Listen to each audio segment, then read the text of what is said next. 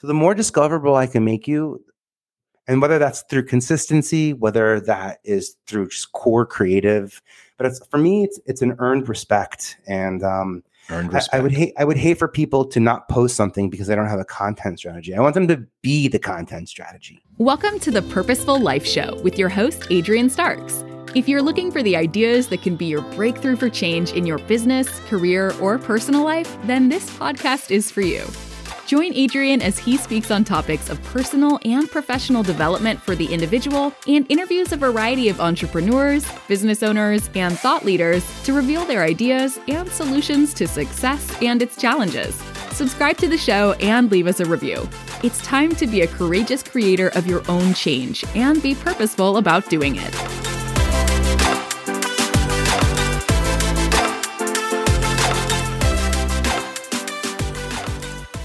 Well, hello and welcome back to the Purposeful Life Show with your host, Adrian Starks. And today I have a special guest on, and his name is Vinny Potestivo. Is that, did I say that right, Vinny? That's it. They, yeah, Vinny Ooh, I- Potestivo, Potestivo. There's two sides of my family. They say it both ways. Okay, all right, perfect. I said it right the right way. Then one of those ways, then that's good. All right, so Vinny is a former MTV executive during the golden years. This is uh, a 1998 from 2007. And- Ooh, I tell ya. I'm telling you, that's that was a powerful time. We're gonna get into this a little bit about this golden year of being on MTV. But first, let's talk about Vinny's bio here because he's got a lot that he's bringing to this conversation today. As a former MTV executive who helped launch celebrity talent during MTV's golden years, he's now jumping into the spotlight as a host and producer of his brand new podcast. I have a podcast. I like that title. Thank you. The- you're welcome. The podcast's initial guest lineup includes celebrities whose careers he impacted, including the likes of Mandy Moore, Christina Milian. Oh, I love her music. Oh, my goodness. Danielle Fishel, Ananda Lewis, and Vanessa Lachey, along with additional creatives, including artists, producers, and even a clothing brand who is making a positive community impact. Happy Jack. I like that name. Vinny helped launch MTV Network's talent and series development department, where he worked for nearly a decade, as I said before, 1998 to 2007, those golden years. He was the he was the guy at MTV who helped artists and celebrities claim their brands and their narrative in the original wave of unscripted television. Now, we're going to talk about that unscripted television because you had to bring your A game with that during that time. And things are different now, but hey, Traditionally, he hired the VJs and scouted the MTV news correspondents for all the networks. Then, because of those good relationships that he built, he began developing original programming with artists like Ozzy Osbourne, Jessica Simpson, Nick Cannon, just to name a few people out there, right? and so, Nick, and we're happy here to have Vinny on the show today to talk more about his journey of building talent in the industry with MTV, his challenges he faced. And also, I wanted to add this too. He was the guy who put pop royalty in the first TV films of MTV, where he cast Mandy Moore in Together and Beyonce Knowles in Carmen, a Hip Hopera. Now, I watched that one, loved it. Need to watch it again sometime. Yes, yes. Oh my! It Vinny, still gives. It still serves in such a great way. it certainly does. Vinny, I'm so excited. Welcome to the show today, my yeah, friend. man. Thank you. Just named some of some of my favorite people that I love watching um, on TV and movies, and I can't believe I got a chance. As I listen to you talk about them in the context of work, I can't believe I got to to work with those people because I'm such big fans of what they're doing um, with their with their gifts and what their gifts are doing for them. I'm such a big fan of that. I'm a big fan of it too. And I'm actually a big fan of what you're doing because Oh. the reason why you're on this show today is because you're making some major impact. But I want to know first here, Vinny, I'm Yeah. pretty sure our audience will too. How in the hell did you get into MTV industry? I mean, during that time, being on TV was hard to do. And Yeah. to get in that industry, how did that start for you? What was the catalyst for that?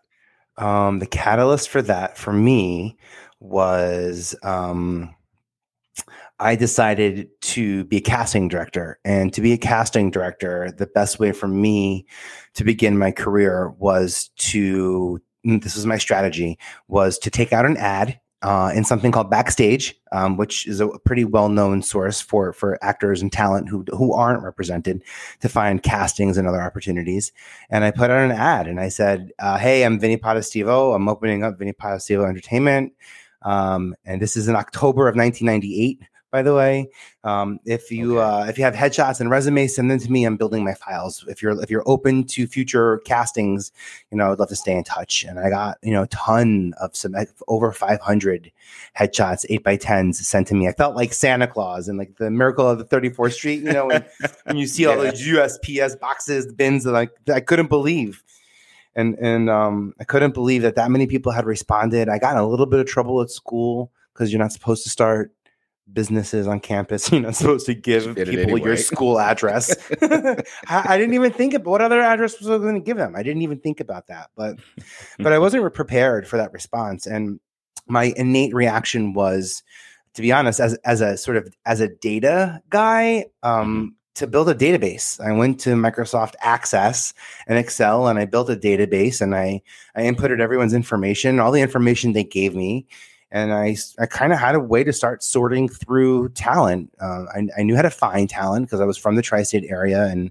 I was interested in the arts myself. So I, I'd become friends with people who were models and actors and dancers, and which is great because I'm not any of those. I'm just like the I'm like the the the personality. I'm like the guy who's like just me, but I can do the uh, I can as like I can be Vinny and dance, but I can't dance.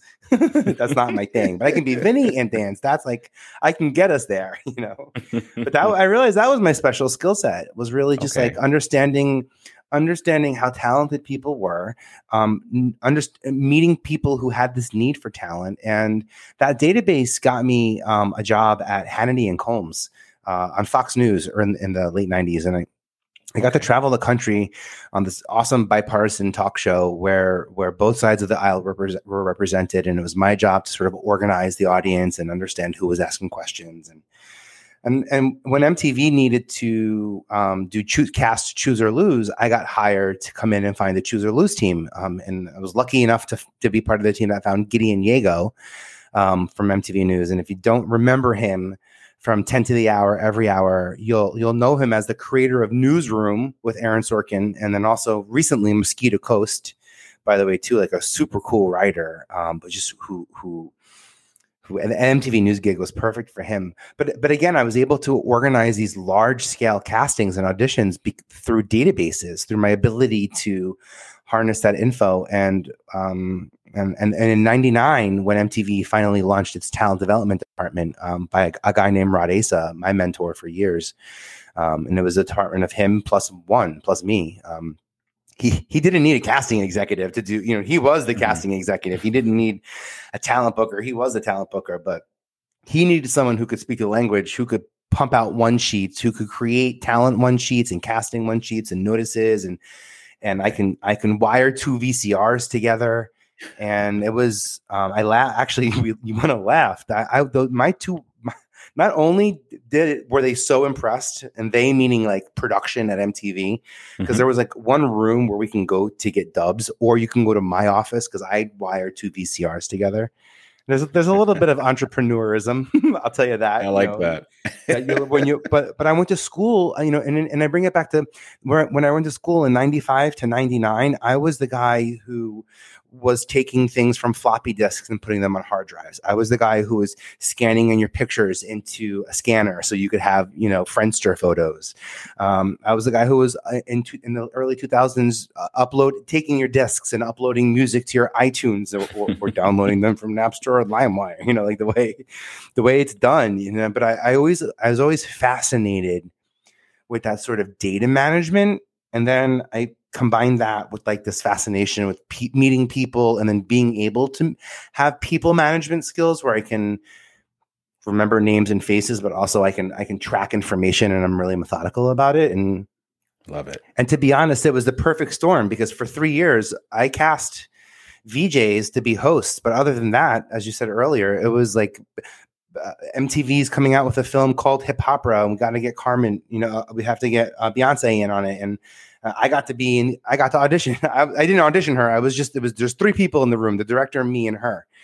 And, um, and just like and by the way the life can i can i just share a little life lesson that i, I learned yeah please do cool yeah i was just going to ask you about that experience a little bit more yeah it, it's a it's a pretty sick experience when you're able to see um uh, somebody learn something that you feel like has like a, li- a lifelong impact on me but it was me robert townsend and beyonce in the room and robert was the uh, it was and and what the, uh, the, the the the director and Beyonce did her lines, and he says to me, he I was I always thought, uh, why did he why is he saying this to me? He goes, Vin, I want you to take a step back. You know, um, uh, oh no no no no no, I'm sorry. I, I thought I was going to need to take a step back because I was about like three feet away from her, and mm-hmm. I, I, felt a little bit too close. I felt uncomfortable um, being as close to them and he says to me, "Then I want you to get really close. I don't need to see her acting. I don't need to see like the emotions and stuff like that. I know all that. I'm in the room. I can I can testify for how she's making me feel. I can't see her eyes. That's what I need to see. I want you to zoom in so close so that all I literally see in the frame are her eyes. So I zoomed in from where I was, about like four feet. he's like, no, no, he took my hand like about a foot away from Beyonce and was like, This, we need to be this close. I want to see her eyes. And I remember being like, Oh, wow, this is how it's done. Like, I thought that was the lesson I was learning. Like, uh, you know, uh, you know how you know how things in, in the TV studio kind of look bigger and smaller and realize. So I thought maybe yeah. I just had like size dysmorphia, or I didn't realize. Wow, and, what an experience for you to have I, that. Well, what I realized he was doing was giving Beyonce a note without mm-hmm. giving Beyonce the note. He was telling her, "Look, there's gonna it's gonna be uncomfortable. There's gonna be cameras six inches from your face. I need to see that you can make eye contact with me and keep it without needing to tell her that in front of me. That I can see how." Even with another person in the room, or when you have crew in an intimate setting like that, th- those kind of performative notes can be um uh, you know can can sort of dis- distract from the energy that they're intended to be and i saw a master and I didn't realize this until years later because it always bugged me. I was always like, why didn't he just tell Beyonce, be careful, you know, make be, be careful with your eye contact? and really what I was trying to get at. And mm-hmm. because that would ruin the, the that would that's not how you tell, that's not how you give someone like that a note. And that that that is the difference between sharing feedback and giving constructive criticism. Is that he had a, he had a creative way to to bridge the gap and knew how to address it, as opposed to just pointing out something was wrong. And and that that lesson, you know, stuck with me for so long because if if if, if we can't find ways to inspire change, if we can only call out change, um, then then the change only becomes as fulfilled as I saw it happen. And, and, and, if we're in a collaborative environment, there's two people here. Change is so much greater than what I could have possibly, you know, thought it was. And and it was. And actually the scene is when Beyonce first comes into the room with Mos Def and she's like looking around and it's just all eye contact. And you you literally see in the scene what makes her and and and, and I've read that Beyonce talks about the level of, of how she learned character development okay. on that project because that was her first solo like featured project that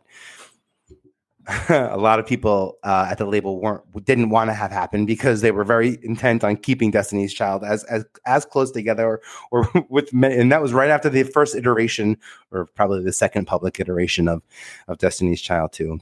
Well, I love um, how you um, talk about how to inspire change as opposed to calling out change. And that yeah. lesson you learned from you know robert downey jr and it's kind of like wow that is so impressionable upon me because when i think about change let's just talk about this here for a second. People in the work world and any type of business there's going to be someone telling you this is wrong this is wrong that is oh, wrong. yeah. and they wonder why they're getting resistance from people and why there's no change happening. And when you say inspire change how do we literally take a couple of steps back right? And look at something from a different perspective and see how we can help someone. And I love that. So, Vinny, what celebrity careers, with this lesson that you learned, mm-hmm. what careers did you transform and help to change? We talked about some of them, but is there any careers that you really thought you can really think about and say, wow, I took this person, oh, yeah, this experience from A to Z? Like it was amazing. Yeah. Um, yeah. Um, uh, dozens, by the way. You're, are you ready? How long do we got? you know, we, got, know, we, we, had a little time here. We don't have to go the, through all of them, but just give me cool, some highlights. The best part was was the seat that I sat at at MTV. You know, I, I had sort of like this like three year um, career at MTV before unscripted programming really kicked off, and and it was because for three years there was a talent development department. Well, actually, I would say two of those three years there was a talent development department. My my job was to listen uh, I would go down to the green room and listen. I had a relationship with uh, Matthew Knowles and, and, the Knowles family, and, and later on with with the He's group. a great guy, by the way. Because, a great guy, and by yeah. the way, and that that's also that's how we got Jessica Simpson and Ashley Simpson was through Joe Simpson. It's like I learned, I got a shot through the parents, man. I'm like I get it. I'm a mama's boy. I get it. I know how to talk to parents respectfully. I know how to explain to them what I have access to. I know what their kids goals were. I knew what Ashanti's goals were. I knew I knew what Kelly and Jack and the Osbournes' goals were. Um, with with Ashton Kutcher, you know, the goal was for him not to have a show, but to have a hit series. He didn't need okay. a TV show. In fact, the last thing he wanted was to be seen as an MTV VJ. He was terrified about being, you know, really? seen as a yeah. He was a movie star and he had like a, a hit TV show. He had you know seventies show was a giant TV hit. So like cable was a step, you know, to the left. But but but that's where he was able to sell the format that became Punk'd. That was okay. the literally the show that changed his pers- the perception of what he was capable of doing. And and that's the thing, is that is that like Jessica Simpson and Nick Lachey, for example, in Newlyweds, they they made a decision to make decisions on camera, and that's their life. Reality TV, right? Reality, the perception of reality and reality changes when people see those changes and decisions that you've made in life. And that was something to to bear witness to. And this is it's weird to say, but at a time before social media where where we didn't have the ability to get trolled. we didn't have That's the ability right. to get feedback, good or bad. We didn't have a platform for a community or an audience to understand, you know, how, how to reciprocate energy in a way that, you know, it just just didn't happen that way because of how how media was built. Those those gates that, you know, if you wanted something live on TV, TRL at 3:30 to 4:30 an hour for probably 10 years, I would say, late 90s to early 2000s, right? Up to like YouTube, AOL music kind of time, right? Mm-hmm. That's an hour that that bands decided eh, when to launch they music decisions were made based on that one hour of live programming because that was the hour that they could depend on. And and and, and it used to be 10 to the hour and i can i can go on and on and on about how television once you know how it serves how it acted as a as a um, uh, a funnel for these sources as opposed to what it's become which is an amalgamation of stories that's right. And I like how you're bringing that up because that is something we need to know, especially with the younger generation who'll be listening to this podcast, because those days you had to have things ready and on the fly, like you talk about unscripted television too. Those required a lot of collaboration. And if there's a mistake made, you got to go right at it, go forward with it. Don't worry about it. Whereas now, honestly, you can, people can put things on YouTube, they can edit it, do everything and make it look all flashy. And then you're thinking that, oh, okay, this is, this is great. But you're not seeing the background work of it versus what you were doing back in the day of having to do things right then and there and dealing with these multiple personalities in person. And I like how, too, I was doing a little research on you, as I do mm-hmm. with all my guests. and you talk about how you like to bring out, you, you, like to talk about how to find the best and the worst in people and how to translate that into their advantage on media, which I love that because here's the thing nobody wants smoke and mirrors. Yeah. We want to see the real deal, how these people really are, which is what boomed that industry that you were such a part of and leading. I recently read a book called Ego's the Enemy by Ryan Holiday. Freaking great book, by the okay. way. I'm putting it on my short list.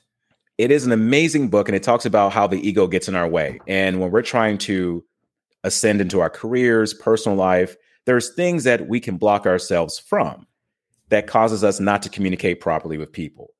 Now, in your career, working with multiple personalities, big personalities, mm-hmm. Did you have those moments, Vinny, where you had to just sit down and talk with someone and say, look, I'm looking to brand what you're doing here. You got great talent, but you're preventing this from happening by being this way. Did you have to have those conversations with people? And if you did, what was it like? Could, I mean, did they have to shut the doors and then drop the drapes? yeah, um, Foxy. So yeah, Foxy Brown is the first person who comes to mind. Um, she was a great rapper, by the way. I like Foxy an amazing Brown. performer. Yeah, uh, what a story! I had a big crush on her. What actually. a survivor! What um, what a what a romantic rapper in a way. Like she would, you know, to to to bleed and hurt for the art the way that she did. And um, uh, we worked on a project called uh, Foxy's Family I think it was called Foxy's Family. It was a super cool. We even spent money animating the open. We got really far on that project, and um, she she she likes. Uh, I'm not going to say anything bad about Foxy. I'll say this: some Don't people might feel like, it's really, I'm going to start. I'm going to start a war. getting Foxy message. Crazy. no, I'll say this: there, there was something back, and this is something about her back then that I felt like she just liked having people waiting in the wings. Like it felt like the more people were waiting, the more important what she was doing was doing, and, and the more people Ah. saw that there was more people waiting, the more that we would be able to do what we do. And I get that. Um, in in New York in the early 2000s, you wanted a line outside the club. Not inside the club because everyone's going to think you have your performance is a smash hit inside the club if there's a bigger line outside. So I get the under you know and i think that and i'm i'm talking about 2006 specifically a project that i did with her so like that makes me even think more about the the understanding of the size of audience digitally versus in person. I remember we had a conversation foxy and i had a whole conversation about the size of cameras. She wanted larger cameras. And i said but foxy that's not those aren't the those that's not good. Like those are like older cameras that we don't need to be using you know. The same cameras that we shot the Osbournes on five years ago, we should, you know, there's much smaller cameras that will allow us to be more nimble and will kind of be more fly on the wall so that we, you, you won't see three people in a boom. Everything can be discreet. And, and I think there was a, she wanted the, pomp and circumstance of, of not being discreet. And, and, and I really chalked that. I, I I didn't think about the size of the digital audience because it blows my mind when I real when I real when I connected how many people were watching TRL versus how per day versus how many people were following Kim Kardashian on Twitter in 2009. Like I remember when I was like, wait, that's the same number. Like I know TRL is getting about like 370,000 views because I, I see the number. I can see what we're looking at now and why everyone's talking about the sort of demise of of TV when when in, at the height of TRL we were getting one 1.8 2.3s that's 2.3 almost almost roughly 2.3 million eyeballs versus but even then think about that 2.3 million eyeballs and we would be happy I know a lot of people on Instagram and Facebook that have and and TikTok that have a lot more than 2.3 million who get a, who get a lot more views. Then that's where you We- really you start know, to we won't understand the even talk- power. yeah, we won't even talk about that because here's the thing. I'm ready to. I have to say this. But see, what you were doing with with the with the people that you're working with, that was a real way of getting people out marketing. People, what people do now through social media. I mean, a lot of it is good, but I'm going to be honest with you. I see some people they have like 50 to 100 to 200,000 followers. They've only posted like 20 times. You know, and it's like, okay, so where are these followers coming from? Now, that's a whole nother thing. I don't want to go down that rabbit hole, but I want to Yeah, say that I yeah, yeah. respect what you do because you were actually in a time frame where you were actually marketing people and you take that same ability with you now on social media. So it's like you're Yeah. taking the old school and you're mixing it with the new school, which is absolutely phenomenal. And that's what I love because you know how to get people out there. The reason why I wanted to bring this conversation up about the ego is, be, is because I heard from a good friend of mine that whenever we're ascending in our businesses, we ascend through collaboration. And for the people watching today, mm. the artists that are out there saying, I want to get a hold of Vinny. I want to talk to Vinny. I want to see how he can help me, you know, and, and brand myself. You have to know how to work with people because they're the ones that are going to get you to the next level. And you got to watch that ego. So, like you were saying with the cameras, when you're trying to, when an artist is saying, Hey, I want this, but you're saying, No, this is not what we're, this is not what this is for. We need to do it this way.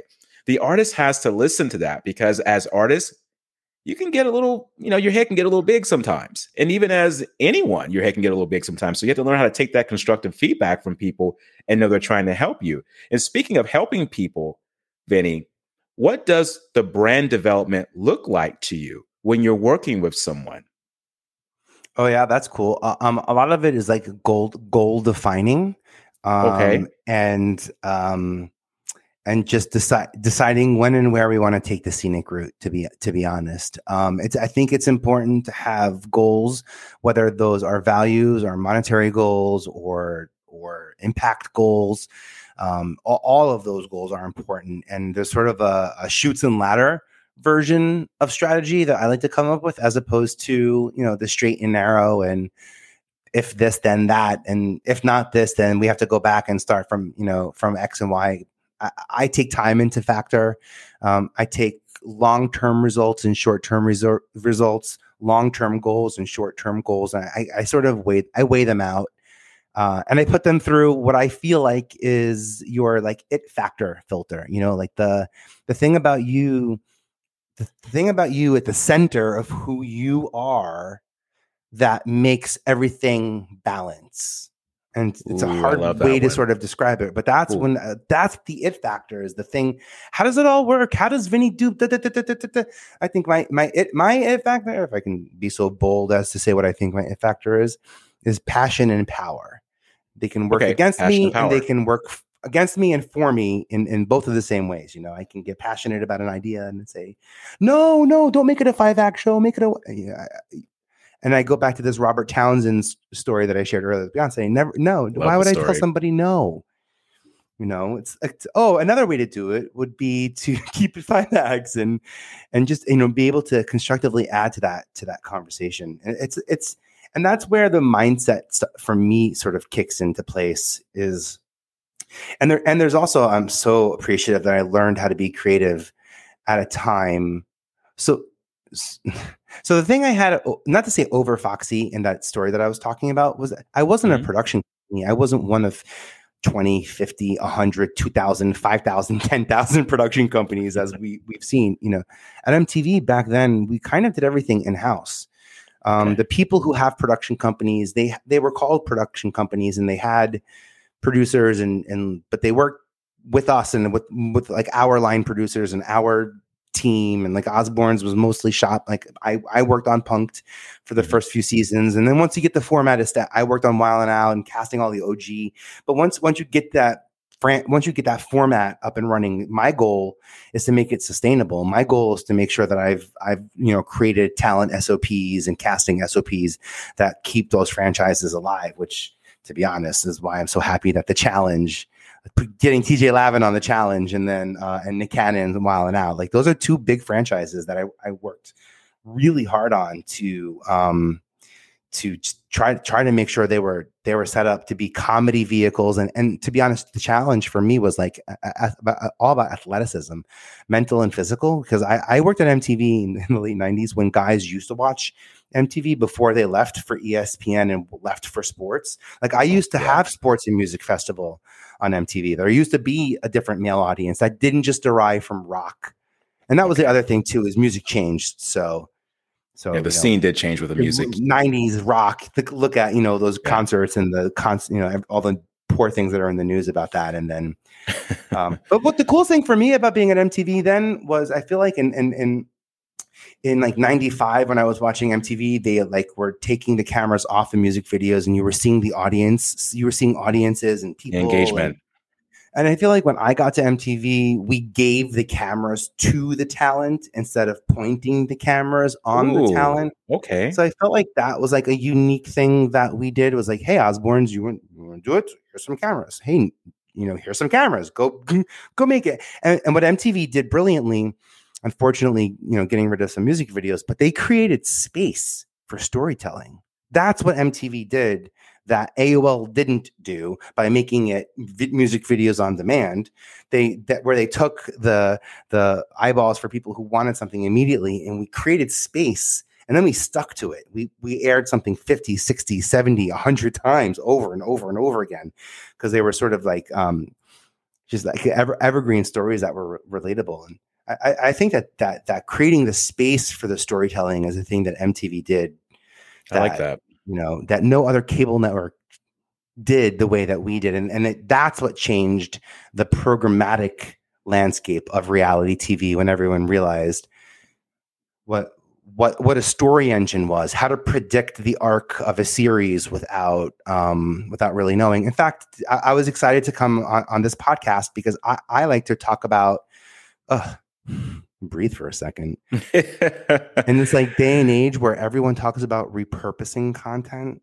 Yes. Okay. Like, Let's get into that conversation. This is like nails on a ch- repurpose is nails on a chalkboard to me.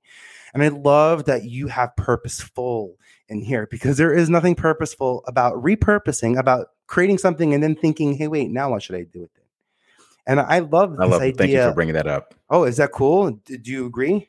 I agree with you. Yes. I I come from television. Um, I know that when I create a 30 minute show, I have to have uh, a, a 15 second spot that's going to sell the episode. I'm looking throughout that entire week when I'm recording that episode. I'm looking for what I think that 15 second spot's going to be because in my producer notes, I actually have to write that down. Like I, I say, like this is I think could be the tagline for the episode. Like that's something that's expected for me to identify to to be mindful about and create on purpose. So this idea of repurposing right. to me is hard because I, I, saw TV networks do this where they thought they can take bad footage from TV and repurpose it and put it on t- on digital, and that didn't work. That didn't so work. That was let, complete fail. Yeah, right. I want to let everyone know that, like, I just not to say that what works on one platform won't work in the other, but but if I know that I have um uh, I have a playlist on YouTube called One Minute with Vin, and if I can call you up on YouTube and ask if you'd like to put that playlist on your YouTube page for me, then I know that I can always just have like a One Minute with Vin segment in every podcast that I do. That's cool. So I might think of pre-purposing an idea so that I can pre-produce it and anticipate that need and then put that into my the contextual structure of my podcast. And I, I love that. If I'm That's using weird words, I'm sorry. I don't know. I just started getting like weird word. I got weird words because I think I got insecure in what I was talking no, no, you're good. You're good. No, this is this is this, this, I can see the passion. This is why I wanted you on the show. And you talk about purpose. That's what it is. Like when you're doing anything, what is the purpose behind it? What is your intention, and what do you want to go with it? And that's why I feel like you're so successful in what you do with this brand development of finding out who the person is. I like how you talked about the values, getting into the center of the being. There's so many quotable moments in this show, Vinny. I oh, gotta I pick a quote to use, my brother. So I there a lot of gems you have dropped here. And more importantly, to be in this new phase of what we call social media and to bring this level of experience with you, like the sharing of the story about, you know, Robert Downey Jr., the, you know, Foxy Brown, and all these other things that are great experiences for people to understand. Because here's the thing that I've learned there's a lot of talent out there. And right now, we can easily say this. There are some people out there who are the next big thing. But will they be the next big thing? Because they have to take that step outside their comfort zone. They have to be able to drop the ego. They have to be able to work with people such as yourself in order to get that centering of who they are out there. And that takes yeah. a lot of courage to do that. Now, speaking of that, the courage of things, I want to talk about the impact that you're having on diversity in social media and what that looks like. So, what are you doing currently for that? Because here's the thing I've learned big word right now that people are using is called inclusion. And I like that word. I like how people are using it. But there are some people that just use it to say that, hey, we're including everybody. So don't point the finger at us. Okay, we're good. We're good over here. Yeah. But are some people who are actually they're making it happen. So what are you doing these days to impact diversity on social media? I love that question. And I think that to be really blunt, I think that I get to be such a good ally because there I've been blessed to work with so many allies that that showed me the difference between showing up and and standing up for me. Um, so I, I in, in in a very intimate setting and then in very public settings as well. Um, so when I launched my podcast, I called it I Have a Podcast because of this idea that people either who create podcasts and have actually own their own podcast, they, they would relate to that idea. I have a mm-hmm. podcast. Mm-hmm. I also thought that the listeners would relate to this. I have a I have a okay. podcast to recommend. I have a podcast for you. I have a podcast about this, and I sort of love that that I understanding that the listener and the and the and the podcaster both would be able to relate to a similar term. Um, when I launched my podcast, I got it registered for about 2000 bucks is what it co- cost to get registered. So I officially have, I have a podcast, you know, and, and, and trademarks in, globally as well, not important. just in America. Very important that you did that. Oh yeah. The yeah. Trademarking is essential. Yeah. Yeah, there there are some IP rights that you get out of the gate, depending on what um uh what podcast host platform you're using. So let's exclude Anchor from this conversation. But anything basically other than Anchor, you pretty much have all the rights to. Anchor retains some rights. So, but anyway, um, I want to go off on a just going to add something quickly here yeah. about that because going back to Mr. Matthew Knowles, I call him Mr. Matthew Knowles. He's yeah. Mister. He's he's the yeah. guy. I met him back in 2018 in Italy, and we have been uh, connecting since then. And one of the things that he told me about anything, he says, Adrian, if you're going to do this, is it trademark? You know how he looks at oh, he has his look, how yeah, he looks yeah. at you. Oh, yeah. It's amazing. He's like seeing through you, and you're just like, okay, uh, is he looking back? And yeah, because he sees you, right? He's telling he's, you. He's telling you. And the fact that you brought that up just brought that into my my memory bank because that's the first thing he always asks is like, have you trademarked it? Mm-hmm. Have you looked it up? Does anyone else have it? Because if you don't, down the road, it may be a problem for you. So the fact that you took your podcast and you trademarked it is important for the podcasters that are listening today. Think about that, you know, your podcast. And so, yeah, go ahead, video. Yeah, and also, and also, I use it in development for. I, I make sure that I can trademark something all the way through to completion. Um, I, I use it as a tool in development. Um, if somebody else is capable of making a story or the same story or is, wants to do what I do, I'm often like, do it do it, do it. It's just I'm full yeah. of ideas. You know what I mean? Oh, that's what I was going to say earlier. Is like at MTV, I, I, it wasn't like I wasn't trying to sell shows to MTV. I was just trying to create them. So I was paid to create show. I was paid to go out oh. and at two o'clock in the morning run into Wade Robson and then be like, Wade, you should have a dance show on MTV. And he'd be like, that would be cool. What would be called? I'm like, I don't know, call it the Wade Robson Dance Project. And then and then we make it. And then like or so or when Shanna and Travis got married, or Ashley Parker Angel. Like I, I love I love relationships. I love I love I love relationships because of the complexity of them and and the the the the the the, the, the mutual and individual goals to achieve. You know. Uh, you know success together and independently I, I think that's those those are fun um but so to answer your question though, but I have a podcast. So so I created this podcast. I have a podcast, and I, I come and I, I called all the people that I've worked with to recall all of our sort of creative decisions, just so we can sort of make them make them try to figure out why and how it all worked in our favor. Also, as a way to show people just specifically what my creative process has been. It's not like a pla- it's not a it's not a podcast where a lot of different people are going to come in and you're going to hear a lot of different ways to create and blah, blah. Uh, it's a very, very specific podcast about like my my experiences that I can speak to and, and will and, and can attest to have been, you know, successful. But I have a podcast.com was the platform for me where I felt most like an ally, where I realized I have the ability to create a Google verified news platform where I can ask people to identify themselves and their podcast. I can create articles about them using their name and everything you need to sort of help you get verified on to get a wiki page that which is what you need to get verified on social media and like that whole trickle down piece to it. I, I know that that's a big pain point so the first thing I did was create that. I, I created basically a database, which, as you know, I'm pretty good at creating databases, and then a platform where brands and podcasters can come together and they can share in sponsorship opportunities the same way that brands and influencers are doing on marketing platforms. And then I, I and then actually went to Podfest, and someone asked me um, if I if I had that interview. I have an interview form, and they asked if I had it in Spanish, and I was like, oh not yet, but give me like 24 Ooh, hours. And I went and got level. that. I went and got it translated. And then I went back to her and said, look, um, I have this idea of, of I'm going to ask the questions on a microphone and then I'm just going to record it once. Everyone's going to answer their questions and I can just chop it in and make it look like I'm asking questions. And so I can make some video content. So like you can record your answers, send them into me and I'll, my team will chop it up. I said, wouldn't it be cool if you were like the I'm going to need someone to speak Spanish now that I have Spanish forms coming in. So I think it's a really cool platform and way to show people your expertise. And if you would be into the opportunity and that collaboration. So it's like building a platform for collaboration was important. And that's important, very important to me. And that's that. that's where it was. I have a podcast.com and and because of that I also created something called our my creator accelerator program. Okay. And it's free if you identify as LGBTQIA, BIPOC, AAPI, a female, an educator, a student, or an ally to any of us. Like I'm really Love throwing it. you a bone here, you know what I mean? But I want to I want to help people who qualify to be creators strictly because they got an iPhone.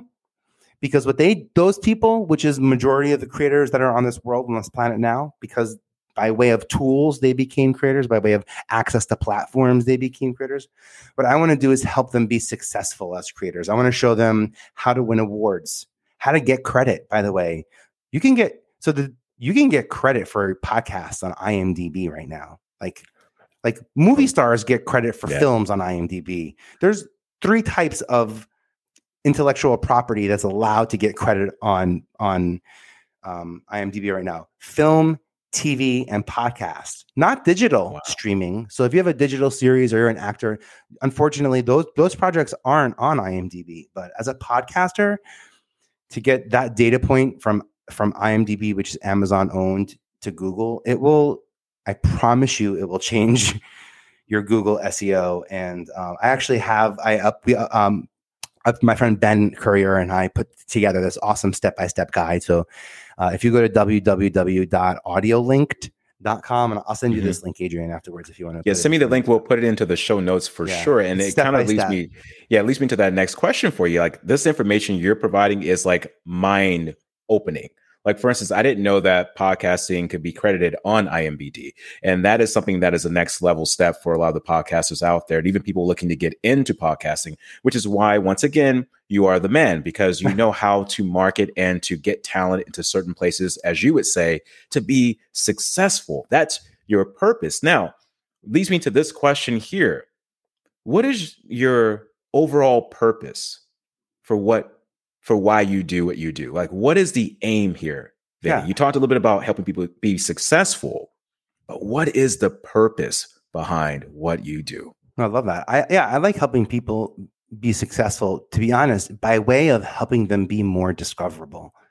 That's the thing that I okay. think I tapped into as a casting director and a producer for these 25 years. And the reason why we go, I want people to be more discoverable is because right now the loudest voice, the wrongest voice, the the thisest voice and the thatest voice and the the TikTok voice and the algorithm voice and the Netflix de jour, you know, these are the voices that are penetrating mass media. They're, They're oversaturating it. Yeah, broadcast media. Yeah. Narrowcast media like podcasts and and some social media. And I think that we, the people, have the ability as small business owners and especially as small business owners, by the way. So get me started here. Small business owners, like the way that we charge and provide our services and products, and the way we employ and don't and don't employ our our our colleagues and the people we work with, and the who how we're treating each other as a bit. We have a there's a lot more small businesses in America than big businesses, and we have a, a, a, a we have a huge way to impact how we interact with each other. Um, we, you've seen Bitcoin go up and down. You're seeing the stock go up and down. Um, we're trying to figure out ways to securely interact, to to to collaborate with people. And I think that people who own their podcasts, um, uh, I, I think that that creative IP is something that's going to come back to them in a way that's as valuable as maybe some of these like early NFT stories that we heard.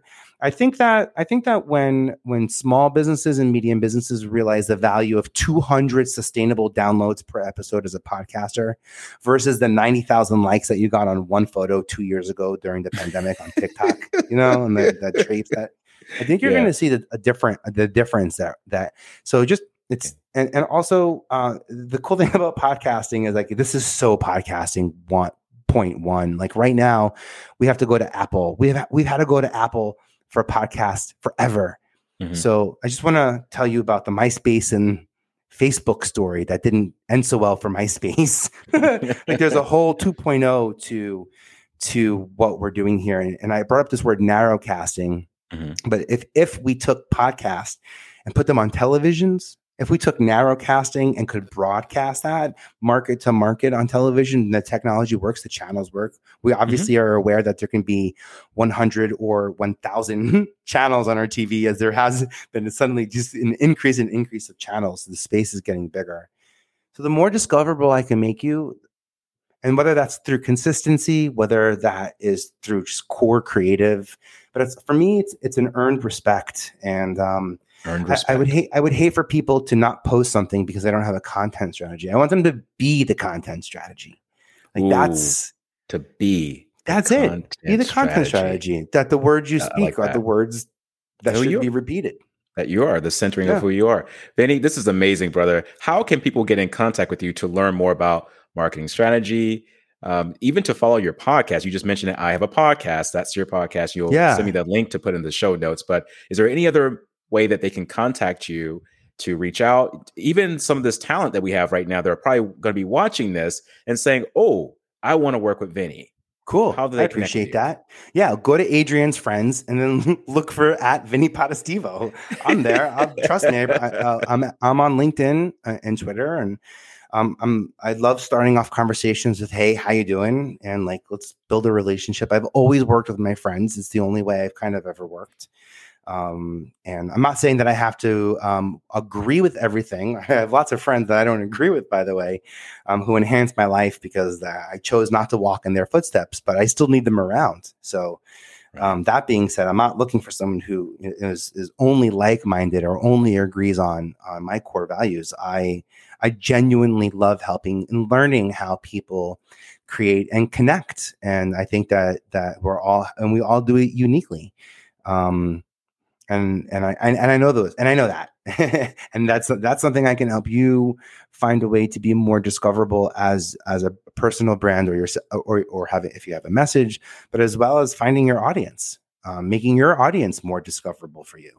Um, I believe in the law of attraction, and it start it starts but with this. It starts with a conversation. It starts with energy, dedicated time and energy. So I really appreciate y'all for listening to this for as long as you have, because this this was the time that we created to kick off this like next wave of energy. And, I- and I'll tell I you this: the energy. I did like TV 20 years ago, whatever. I'm still getting a return on that energy. You know, all, all the TV shows you watched back then, I can't wait to talk to y'all about it because I know we both saw the same episodes and I know we both saw different things while watching it. And I love, I think that's the, I think that's so cool that we have that, that shared experience in common. So, But as you mentioned, brother, this is energy, man. This is all about Yeah. energy and the sharing of energetic space, which you have done today with me and the audience. And let me say this definitely, you are a courageous creator of your own change and you bring purpose to your life, and you are the man. And I want the audience today to reach out to Vinny to learn more about what he's doing, to follow him, support his work. And if you're an artist or anyone looking to get take it to the next level, you need to collaborate with people. Let Vinny be that person for you, or let him help you find the right collaboration. Vinny, it's been wonderful, brother, to have you on the show, and I look forward to having you again. yes, I'm looking forward to that. I can't wait.